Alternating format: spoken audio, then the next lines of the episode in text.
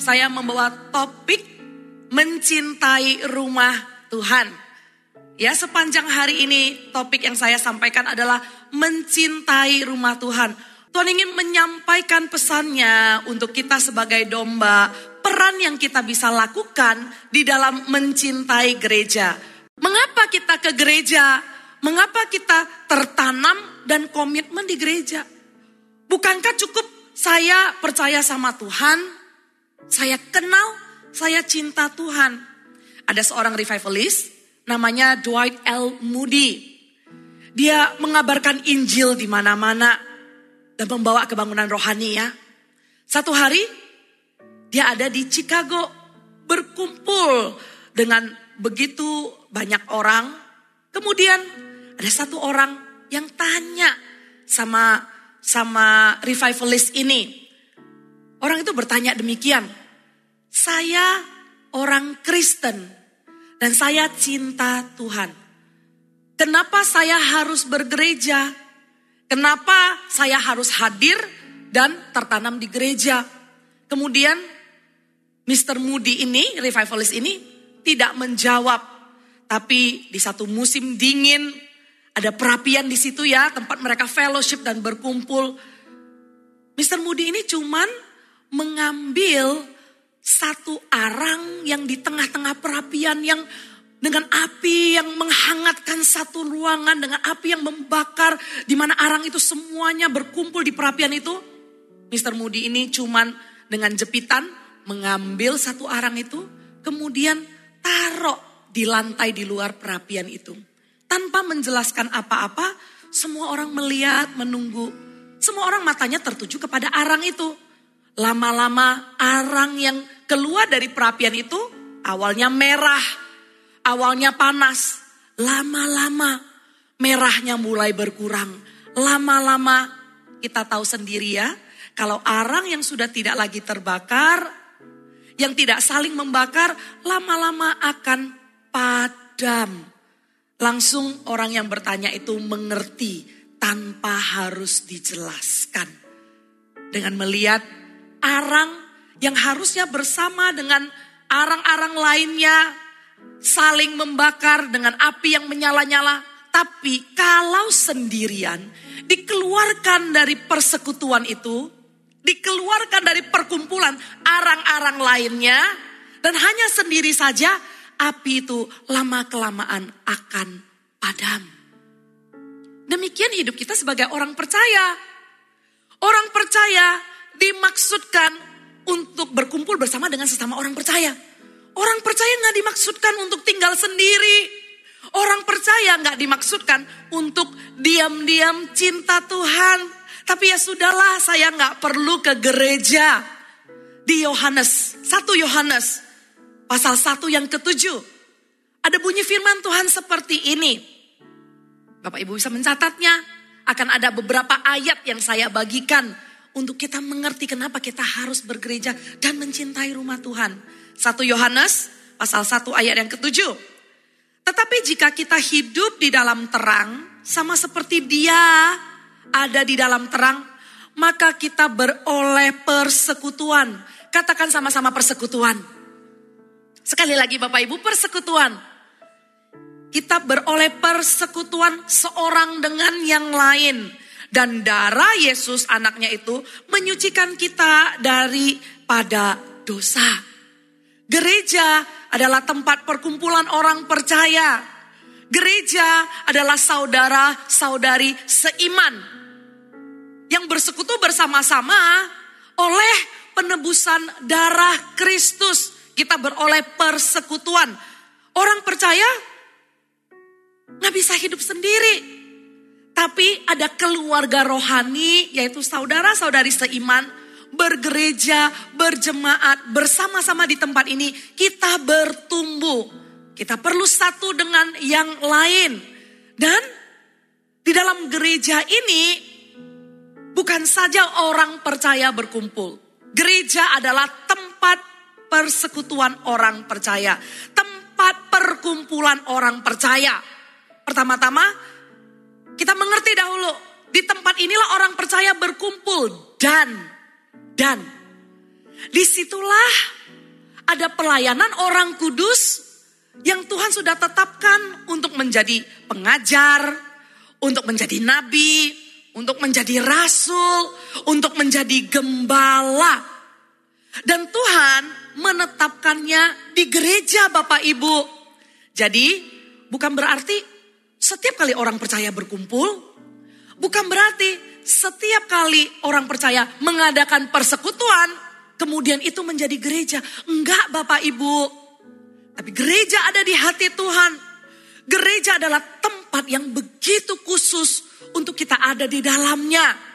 Saya juga berbicara kepada jemaat yang dikasihi Tuhan yang menyaksikan lewat streaming. Kalau Anda belum bergereja, datanglah ke gereja terdekat. Gereja Mawar Sharon GMS ada di hampir semua kota-kota. Datang, kami nantikan, kami ingin berjumpa dengan langsung ya. Ada gembala di setiap kotanya. Tuhan menanti-nantikan umatnya berkumpul, tempat orang percaya dengan pelayanan orang-orang kudus yang sudah ditetapkan. Ada gembalanya. Di Efesus pasal 4 ayat 11 sampai 12. Boleh tampilkan. Efesus pasal 4 ayat 11 sampai 12. Nah ini dan ialah yang memberikan baik rasul-rasul maupun nabi-nabi, baik pemberita-pemberita Injil maupun gembala-gembala dan pengajar-pengajar Oh inilah pelayanan-pelayanan yang Tuhan tetapkan di gereja untuk memperlengkapi orang-orang kudus bagi pekerjaan pelayanan, bagi pembangunan tubuh Kristus. Di tubuh Kristus ini Tuhan percayakan panggilan-panggilan untuk menjadi gembala, nabi dan rasul di gereja. Gereja adalah tempat orang percaya dengan pelayanan-pelayanan yang sudah Tuhan tetapkan di dalam tubuh Kristus itu. Dan Tuhan bilang sama Petrus, Tuhan bilang begini pesannya, Petrus yang dulu namanya adalah Simon, kemudian dijadi menjadi Petrus. Yang artinya adalah batu karang, batu karang. Tuhan Yesus bilang sama Petrus begini, di Matius nggak usah dibuka. Dan aku berkata kepadamu, engkau adalah Petrus. Namanya yang Simon berganti menjadi Petrus. Dan di atas batu karang ini aku akan mendirikan jemaatku. Dan alam maut tidak akan menguasainya. Tuhan Yesus waktu ngomong kepada Petrus, firman ini bahwa aku akan mendirikan jemaatku, alam maut tidak akan menguasainya. Tuhan Yesus sudah melihat jauh ke depan bahwa nanti setelah Tuhan Yesus mati di atas kayu salib, Petrus akan menjadi bapak gereja mula-mula. Benar Bapak Ibu? Kita tahu dimulai daripada kisah para rasul, sewaktu Petrus berdiri, kepenuhan roh kudus, berkhotbah, kemudian menggembalakan jemaat-jemaat menjadi rasul, jemaat di kota-kota, dan menjadi Bapa gereja mula-mula. Jadi Tuhan Yesus tahu bahwa nanti akan ada gereja-gereja yang berdiri tempat orang percaya berkumpul dan Tuhan bilang begini, dan aku akan mendirikan dan aku akan mendirikan jemaatku dan alam maut tidak akan menguasainya. Artinya apa? Gereja perlu berdiri karena sewaktu sewaktu KKR diadakan, ya, sewaktu Injil diberitakan, sewaktu orang-orang diselamatkan. Bapak Ibu, mengertikah kita misi ini menjadi musuh kerajaan kerajaan neraka. Mengertikah kita di dalam kita mengabarkan Injil dan kita mencari orang-orang yang terhilang untuk diselamatkan, mencari orang-orang untuk percaya kepada Yesus, kita sedang melawan arus. Dan pasti setan tidak akan tinggal diam. Apalagi di dunia yang sudah dikamiri dengan dosa, nggak akan tinggal diam Sebegitu berlomba-lombanya orang percaya untuk memenangkan jiwa-jiwa, sebegitu gerejanya melakukan amanah agung, begitu juga kejahatan dan kegelapan berlomba-lomba untuk menyesatkan satu domba, untuk menyesatkan satu generasi. Kalau Injil diberitakan, KKR diadakan, dan kemudian, kemudian nggak ada gereja yang menampung dan menggembalakan bagaimana bisa mengalahkan alam maut? Benar? Kalau hanya ditebarkan jala, tapi kemudian tidak pernah memuridkan tuayan yang ditangkap, tidak ada gereja yang menampung. Apa artinya alam maut tidak menguasainya? Bisa-bisa benar-benar domba yang terhilang ini di tengah serigala tanpa ada gereja. Domba ini akan menjadi makanan empuk. Domba ini tidak dimuridkan. Domba ini tidak berkumpul dengan saudara seiman. Domba ini tidak mendapat support daripada teman-teman yang di gereja. Akan menjadi mangsa alam maut pun pasti akan menguasainya. Untuk itulah gereja ada. Bukan saja kita memberitakan Injil, tapi ada penggembalaan di gereja, bahkan di semua usia. Digembalakan anak-anak, digembalakan anak muda, digembalakan orang dewasa, sampai bahkan kepada senior. Agar apa? Agar sungguh sampai kekekalan tidak ada satu orang pun yang gugur yang percaya katakan amin. Gereja ada di hati Tuhan sehingga Tuhan bilang sama Petrus, alam maut tidak akan menguasainya. Dan kemudian yang berikutnya, gereja adalah mempelai Kristus. Sering kita dengar ya, gereja adalah mempelai Kristus. Bapak Ibu pernah dengar? Ada di dalam kebenarannya di Efesus pasal yang 5 sampai 20 pasal yang 5 ayat 22 sampai 33. Enggak usah dibuka tapi dicatat aja. Saya kasih gambaran apa yang tercatat di Efesus ini kita sering dengar. Sering dengar di pemberkatan pernikahan, kita kadang juga dengar di dalam uh, pertemuan pertemuan memperlengkapi suami istri. Efesus pasal yang 5 ayat 22 sampai 33 ini yang berisi tentang istri tunduklah kepada suamimu dan suami kasihilah istrimu. Bapak Ibu, mendengar ayat ini Sering sekali kita kita langsung mendapat pengertiannya. Sering sekali kita berpikir arti daripada ayat ini adalah untuk suami dan istri. Benar apa benar? Tapi ternyata ada rahasia yang terbesar di balik daripada Efesus pasal yang kelima ayat 22 sampai 33 ini. Ternyata ayat ini bukan sekedar untuk seminar pernikahan atau bimbingan pernikahan. Tapi ayat ini dibalik daripada suami kasihilah istrimu. Istri tunduklah kepada suamimu. Dibalik ini rahasianya adalah tentang Kristus sebagai kepala dan gereja adalah tubuhnya. Istri tunduklah kepada suamimu seperti gereja tunduk kepada Kristus. Suami kasihilah istrimu seperti Kristus mengasihi jemaatnya. Ternyata ayat ini berbicara tentang gereja. Ayat ini berbicara tentang gereja adalah mempelai Kristus. Waktu saya mengetahui rahasia ini, saya merasa wow. Ternyata intim sekali ya gereja ini di hati Tuhan Yesus. Intim sekali ya gereja ini ternyata bukan hanya organisasi. Intim sekali ya gereja ini. Ternyata gereja itu bukan cuma isinya pelayanan saja. Tapi gereja adalah mempelai Kristus. Sebuah hubungan yang begitu intim. Gereja tunduk kepala-kepala yaitu Kristus. Dan Kristus mengasihi gereja seperti suami mengasihi istrinya.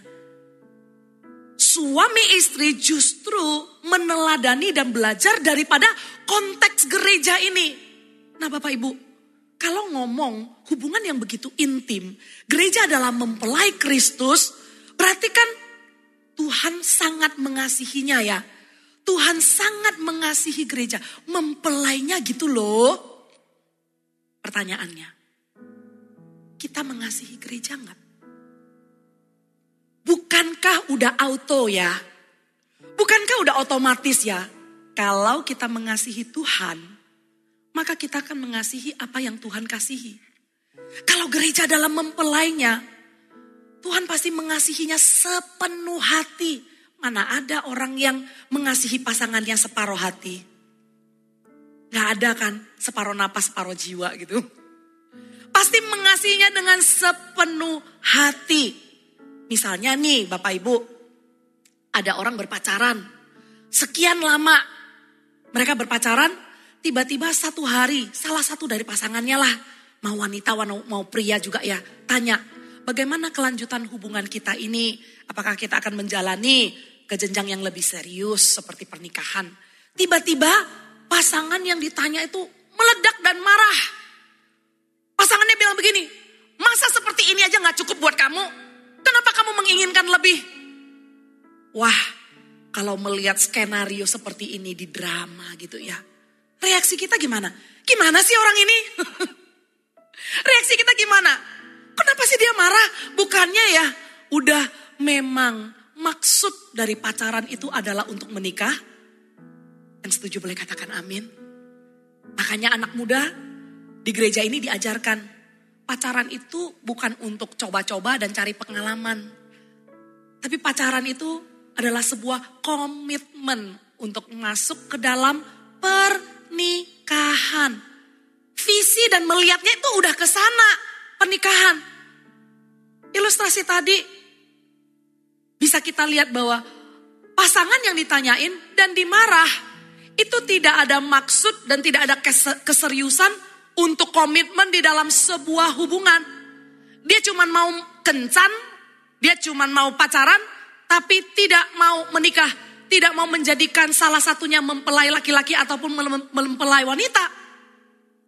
Tidak mau masuk ke dalam hubungan yang lebih serius. Dan karakter-karakter orang Kristen yang mengencani gereja. Itu ada loh.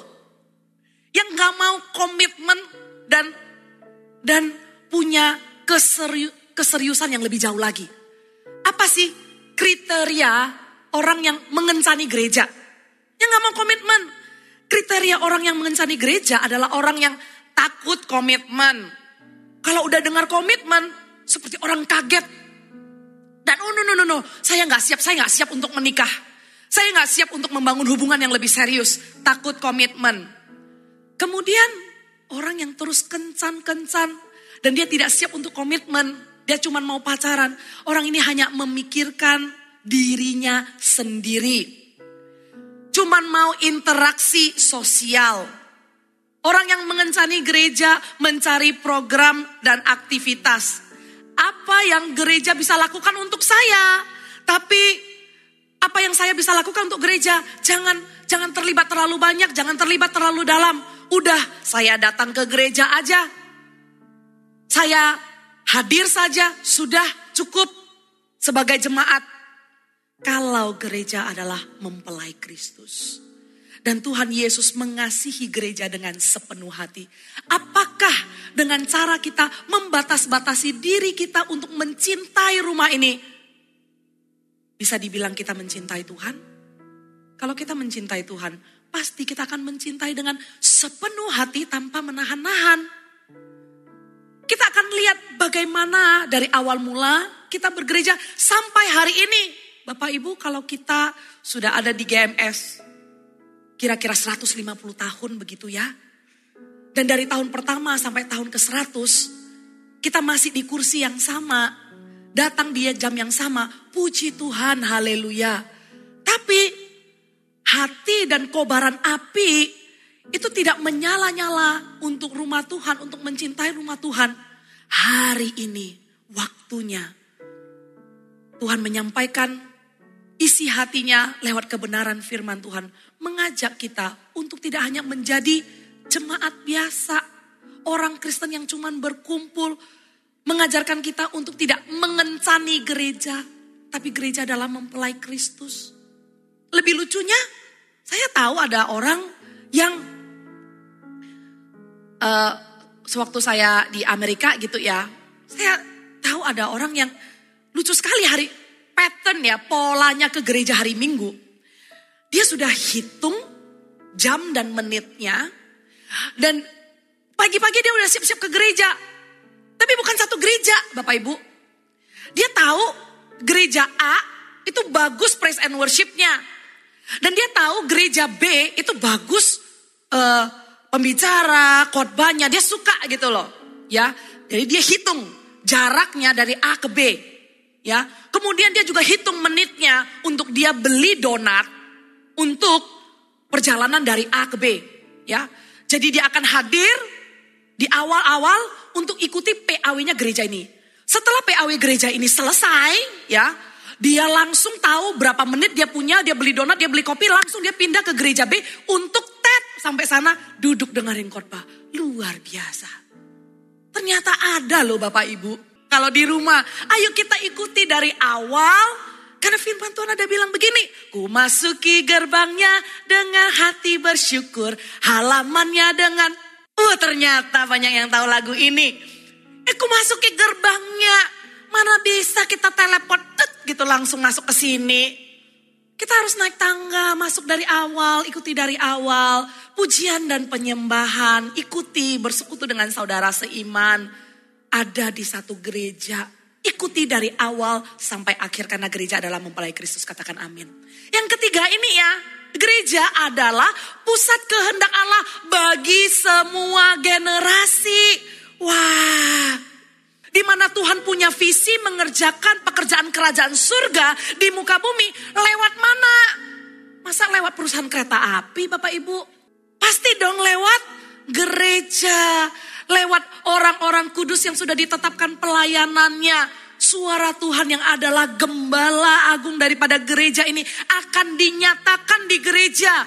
Saya ingin Bapak Ibu membawa pulang isi hati Tuhan kalau kita adalah domba yang mencintai gereja dan rumah Tuhan. Peran kita apa? Peran kita sebagai domba yang tadi sudah mengertikan Gereja adalah tempat perkumpulan orang percaya. Kalau aku orang percaya, aku harus ada dan tidak menjauhi persekutuan. Gereja adalah mempelai Kristus. Di gereja juga adalah pusat kehendak Allah bagi semua generasi. Peran yang saya sampaikan untuk ibadah pertama ini adalah menjadi saudara seiman di dalam tubuh Kristus. Kalau kita sudah ada di gereja, kita adalah saudara seiman. Kita adalah keluarga. Bagaimana caranya kita hidup berdampingan. Ya, cara hidup berdampingan ini ada tiga caranya di Roma 12 ayat 9 sampai 12. Tiga cara ini adalah langkah-langkah aplikatif yang kita bisa bawa pulang sebagai orang Kristen yang hidup berdampingan. Roma 12 ayat yang ke-9 sampai ke-12. Saya bacakan, hendaklah kasih itu jangan pura-pura, jauhilah yang jahat dan lakukanlah yang baik Hendaklah kamu saling mengasihi sebagai saudara dan saling mendahului dalam memberi hormat. Janganlah hendaknya kerajinanmu kendor, biarlah rohmu menyala-nyala dan layanilah Tuhan. Bersukacitalah dalam pengharapan, sabarlah dalam kesesakan, dan bertekunlah dalam doa. Yang pertama, sebagai saudara seiman yang hidup berdampingan, coba lihat dulu kanan kirinya. Boleh dilihat kanan kirinya? Boleh lihat di sekelilingnya? Kita adalah keluarga ibadah jam 7. Kemungkinan besar yang berkumpul setiap minggu adalah mirip-mirip orangnya. Anda bukan hanya satu dari ratusan orang yang berkumpul di tempat ini. Tanpa Anda, ruangan ini berbeda Bapak Ibu. Jangan berpikir, ah nggak ada saya satu orang, nggak ada perbedaan lah. Kan ada ratusan yang lainnya. Tanpa Anda, ruangan ini berbeda. Sehingga kehadiran Anda pun membawa perbedaan, katakan amin. Membawa perbedaan. Yang pertama-tama, firman Tuhan mengajarkan sebagai saudara seiman, sewaktu kita mengasihi orang, jangan pura-pura. Mengasihi sesama jangan pura-pura. Artinya tidak pura-pura ini apa? Dijelaskan di kalimat berikutnya. Jauhilah yang jahat dan lakukanlah yang baik. Kalimat ini mengatakan dan bukan jauhilah yang jahat atau lakukan yang baik. Bukan. Jauhilah yang jahat dan lakukan yang baik. Artinya kita perlu melakukan dua-duanya. Karena kalimat ini memakai dan. Sering sekali kita jadi orang Kristen, kita cuman main aman. Jauhilah yang jahat, tapi kita tidak melakukan yang baik. Firman Tuhan mau kita lakukan dua-duanya. Bukan saja menjauhi yang jahat, tapi kita juga perlu melakukan yang baik. Yang baik itu apa? Yang baik dan tidak pura-pura itu apa? Baik itu bukan cuma sekedar nice. Baik itu bukan cuma sekedar sopan. Baik itu bukan cuma sekedar shalom, God bless you. Itu udah seperti auto gitu ya kalau ke gereja, ketemu nanti keluar ibadah atau mau memulai ibadah, shalom, God bless you. Tapi lakukanlah yang baik dan tidak pura-pura dalam kasih, itu artinya saling memberi nasihat. Saling memberi masukan. Kalau ada teguran di Ibrani dikatakan, marilah kita saling memperhatikan supaya kita saling mendorong dalam kasih dan dalam pekerjaan baik. Kasih yang tidak pura-pura itu ada pekerjaan baik. Janganlah kita menjauhkan diri dari pertemuan-pertemuan ibadah kita seperti dibiasakan oleh beberapa orang. Tetapi marilah kita saling menasehati. Dan semakin giat melakukannya menjelang hari Tuhan yang mendekat. Keluarga ibadah jam 7 dibutuhkan orang-orang yang tulus, genuine, sincere, peduli satu dengan yang lain. Apa yang kita bisa lakukan sederhana kalau misalnya di akhir ibadah selalu ada panggilan altar untuk orang yang butuh didoakan Bapak Ibu. Ada panggilan altar untuk orang yang mau dipulihkan. Ada saudara kita yang maju ke depan. Untuk kita yang tidak maju ke depan, apakah berarti kemudian, oh saya aman. Saya nggak ada urusannya. Ya udah, yang di depan udah didoakan sama pemimpin.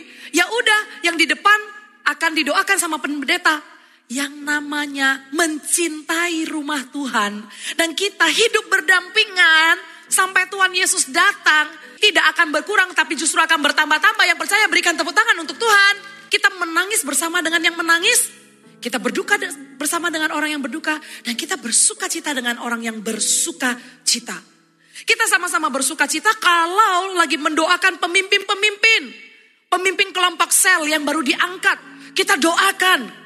Kita juga turut merasakan kepedihan orang-orang yang butuh pemulihan. Mencintai rumah Tuhan adalah sebuah beban untuk kita juga peduli saling menasehati orang kanan kiri kita. Jangan pura-pura. Jangan dengan casing yang hanya sopan. Sopan di depan, halo shalom, God bless you, gimana kabarnya? Udah selesai. Eh bukannya dia kemarin baru kena masalah ya? Hmm. Atau, eh, eh, dengar-dengar ya. Eh, gue kasih tahu ya, tapi jangan kasih tahu orang ya. Di dalam keluarga nggak ada pembicaraan bisik-bisik seperti itu. Rumah Tuhan. Gimana dengan rumah kita sendiri? Masa sih kita bicarain anggota keluarga kita di garasi, diam-diam gitu, matiin lampu, gosipin yang di lantai dua? Kan enggak. Namanya keluarga, kalau memang ada pertanyaan, kalau memang tahu ada orang masalah, jangan dibicarakan di belakang. Sehingga di sini pun setiap orang bertumbuh dengan sehat. Sehingga di sini pun ada sebuah vibe yang begitu healthy. Dan orang-orang pun bisa menjadi apa adanya dan dan tahu ada saudara-saudari seiman yang tulus. Yang mau menasehati dan mau mendoakan. Amin. Dan kemudian saling mengasihi tanpa berpura-pura dan di ayat berikutnya, hendaklah kamu saling uh, mendahului dalam memberi hormat. Ya, saling mendahului dalam memberi hormat. Mendahului dalam saling menghormati. Hormatnya versi dunia berbeda dengan hormatnya prinsip kebenaran. Berbeda. Hormatnya versi dunia adalah kalau kamu sudah bisa membuktikan kamu tuh mencapai sesuatu. Hormatnya versi dunia adalah kamu akan mendapatkan hormat kalau kamu di status dan posisi yang lebih tinggi. Baru kamu saya hormati. Tapi hormat di rumah Tuhan dan sesuai dengan prinsip kebenaran bukan seperti yang dunia ajarkan. Dunia dan budaya di sekeliling kita sudah mengajarkan kita dan orang-orang sudah terbiasa hanya menghormati orang yang punya posisi hanya menghormati orang yang punya koneksi, hanya menghormati dan menganggap orang yang punya power, punya kuasa. Tapi kalau nggak punya kuasa, nggak punya pencapaian, nggak punya posisi, nggak punya koneksi, dianggap sebelah mata. Orang yang mencintai rumah Tuhan dan mencintai mempelai Kristus akan saling menghormati dan bukan cuma saling menghormati, tapi berlomba-lomba mendahului saling menghormati karena kita melihat orang itu bukan dengan kacamata manusia. Kita melihat orang sesuai dengan nilai yang Tuhan berikan dalam hidup orang itu, sesuai dengan gambar dan rupa yang diciptakan sesuai dengan gambar rupa Allah.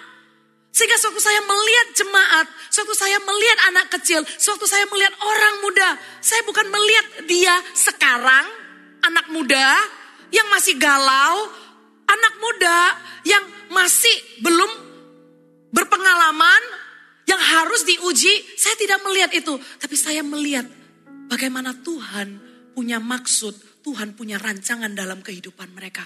Dan saya hargai mereka, saya hormati mereka. Dengan kanan kiri kita juga.